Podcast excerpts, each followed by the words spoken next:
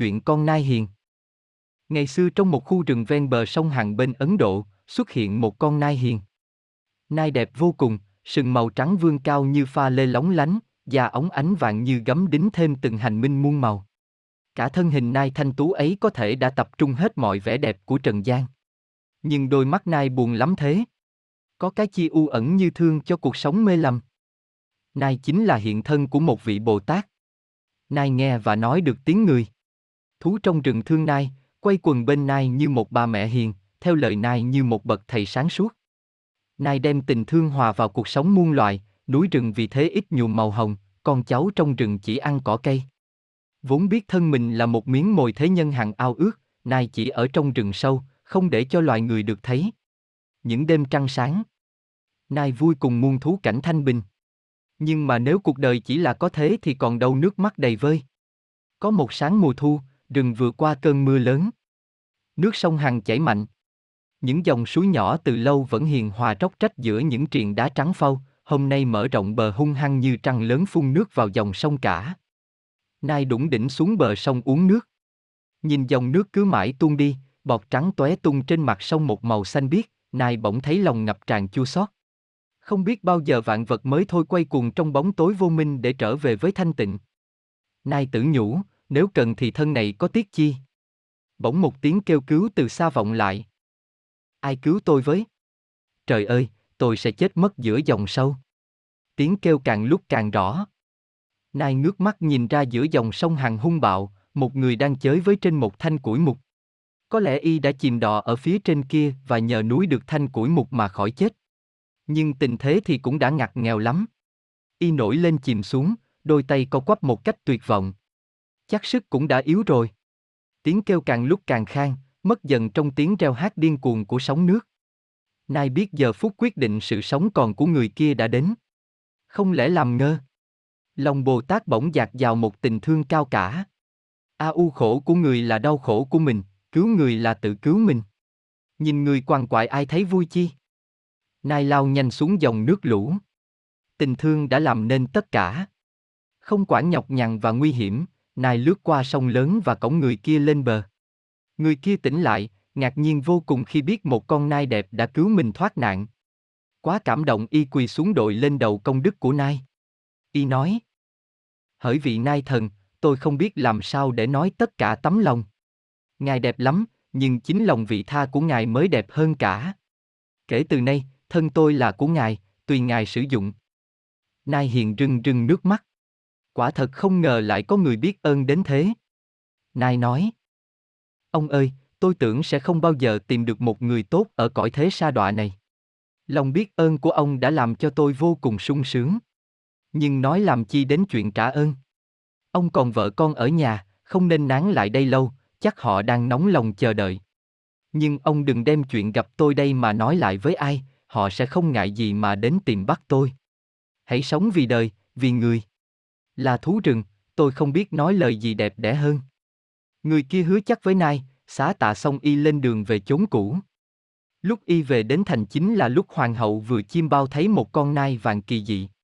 Bà thấy trên một ngôi báu cao sang có một con nai hiện đang giảng pháp bằng tiếng người. Mình nai gắn đầy châu ngọc, da nai óng ánh như những lớp gấm đẹp nhất của đời.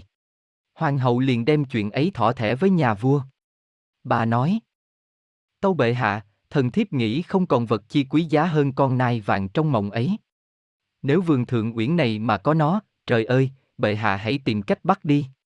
Vua tin ngay lời hoàng hậu, ở đời đã có được mấy người đàn ông không nghe lời vợ, không nghe lời thỏ thẻ của một người đàn bà, nhất là người đàn bà đẹp. Thế là vua cho truyền khắp nước. Trong sử có chuyện một con nai vàng mình đầy châu ngọc. Ả nhiều người thấy nó, nhưng không biết bây giờ ở đâu. Nếu ai bắt được, hay chỉ cho người khác bắt, vua sẽ thưởng cho quyền cai trị một làng giàu có và vô số bạc vàng. Quyền cai trị một làng giàu có và vô số bạc vàng. Ai mà không ham? Người được nai cứu lắng nghe cho rõ lời truyền rao của vua rồi bất giác yên nhìn xuống chiếc áo đã sờn, đôi hài há miệng, yên nghèo quá. Một tiếng thở báo trước cơn giông tố của lòng. Y biết chắc chắn vợ con Y đã hai hôm rồi nhịn đói. Ngay những lúc có Y ở nhà, nài lưng người ra đối lấy bát cơm, gia đình Y vẫn không lúc nào no đủ, huống hồ là Y đã đi vắng những hai ngày. Y nhắc lại lời truyền rao. Nếu ai bắt được, hay chỉ cho người khác bắt, vua sẽ thưởng cho quyền cai trị một làng giàu có và vô số bạc vàng.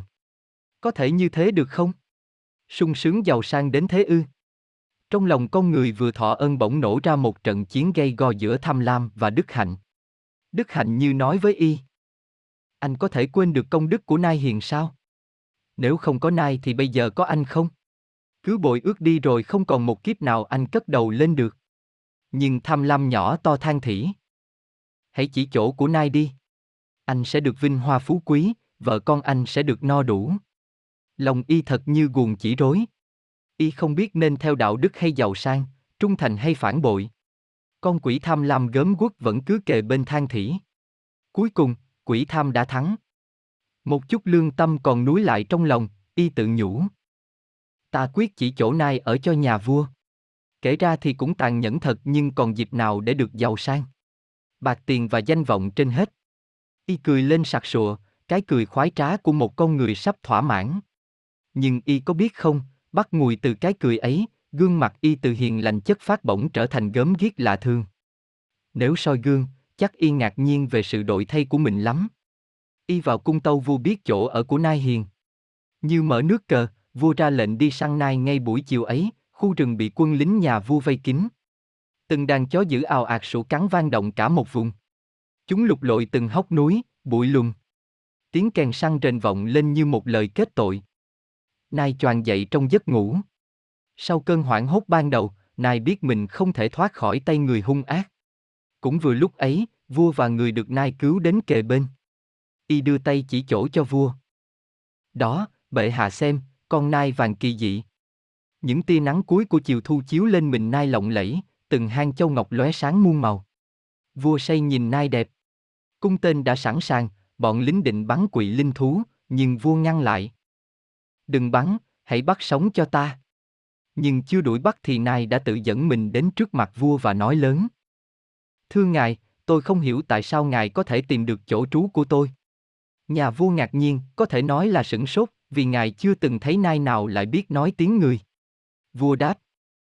Hỡi nai thần, chính người này đã chỉ cho ta. Mặt nai và vua đồng một lúc quay về người được nai cứu.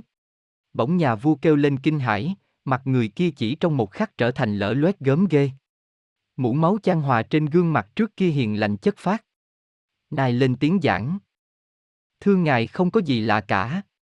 Đó chính là cái quả báo mà nguyên nhân là sự vong ân của y, thưa ngài, người này trước kia đã được tôi cứu khỏi chết đuối, nhưng y đã quên lời hứa mà chỉ chỗ của tôi cho vua. Tham lam đã làm mờ mắt nhân gian. Trong bóng tối vô minh ác nghiệt con người quên hết liêm sĩ và ân tình. Ôi tham lam, gốc nguồn của bao tội lỗi. Vua chợt hiểu. Ngài bỗng thấy ghét cay ghét đắng người được cứu. Quay mũi tên về phía y, vua hét lên dữ dội. Kẻ vong ân bội nghĩa kia, mi đã làm nhơ nhuốc danh người. Ta quyết vì đời cho mi chết. Dây cung trương lên, nhưng Nai Hiền đã đến trận phía trước. Mình Nai đã biến thành bình phong che chở cho người kia đang rung như một cái đuôi thằng lằn. Nai nói với vua. Không nên ngài ạ. À. Quả báo bao giờ cũng đến với người gây nhân như hình với bóng. Không cần và cũng không có một người nào thưởng phạt hay định đoạt quả báo cả. Chính gương mặt lỡ loét kia đã trừng phạt y nhiều lắm tôi xin ngài hãy tha cho y phần tôi, tôi đang chờ ngài quyết định. Vua bỗng thấy ánh sáng đạo. Ngài thấy kính phục nai hiền cùng tột. Ngài kêu lên. Đối với kẻ mưu hại mình nai còn tỏ lòng từ bi cao cả như thế. Nai ơi, trong lốt thú rừng mang giả ấy, chính nai mới thật là người, một con người đúng nghĩa. Còn chúng tôi đây, tuy mang lốt người, nhưng quả thật chưa bằng muôn thú. Rồi vung tay ra hiệu, vua hét vào tai tên phản bội ta tha cho ngươi. Hãy đi đi, đi cho khuất loài người. Y lầm lũi bỏ đi, mặt cúi gầm xuống đất. Bóng y đổ dài trên nền cỏ rừng, lưng y quay lại phía mặt trời, y đang bước lần, bước lần vào bóng tối. Vua nói với Nai. Thưa ngài, ngài đã hoàn toàn tự do. Từ nay, không ai trong nước này lại động đến thân ngài nữa. Về phần tôi, những lời cao đẹp của ngài đã làm tôi trong phút chốc giác ngộ được chân lý. Tôi sẽ khắc những lời đó vào tim và đem chí hướng từ bi của Ngài gieo vào lòng nhân loại. Thế rồi vua từ giả nai, kéo quân về chốn cũ. Rừng trở lại thanh bình như xưa. Người và vật từ nay hiểu nhau, không còn tìm cách sát hại nhau nữa. rừng già thổi vọng tiếng kèn săn hung hăng, máu hồng thôi hoen trên cỏ màu xanh. Con cháu trong rừng ngày một đông thêm, phơi phới lớn lên, không lo loại người tàn bạo. Và đêm đêm, lúc trăng ngà dọi bóng xuống rừng hoang, đàn thú hiền lành quay quần chung quanh nai như để nghe lời giảng đạo.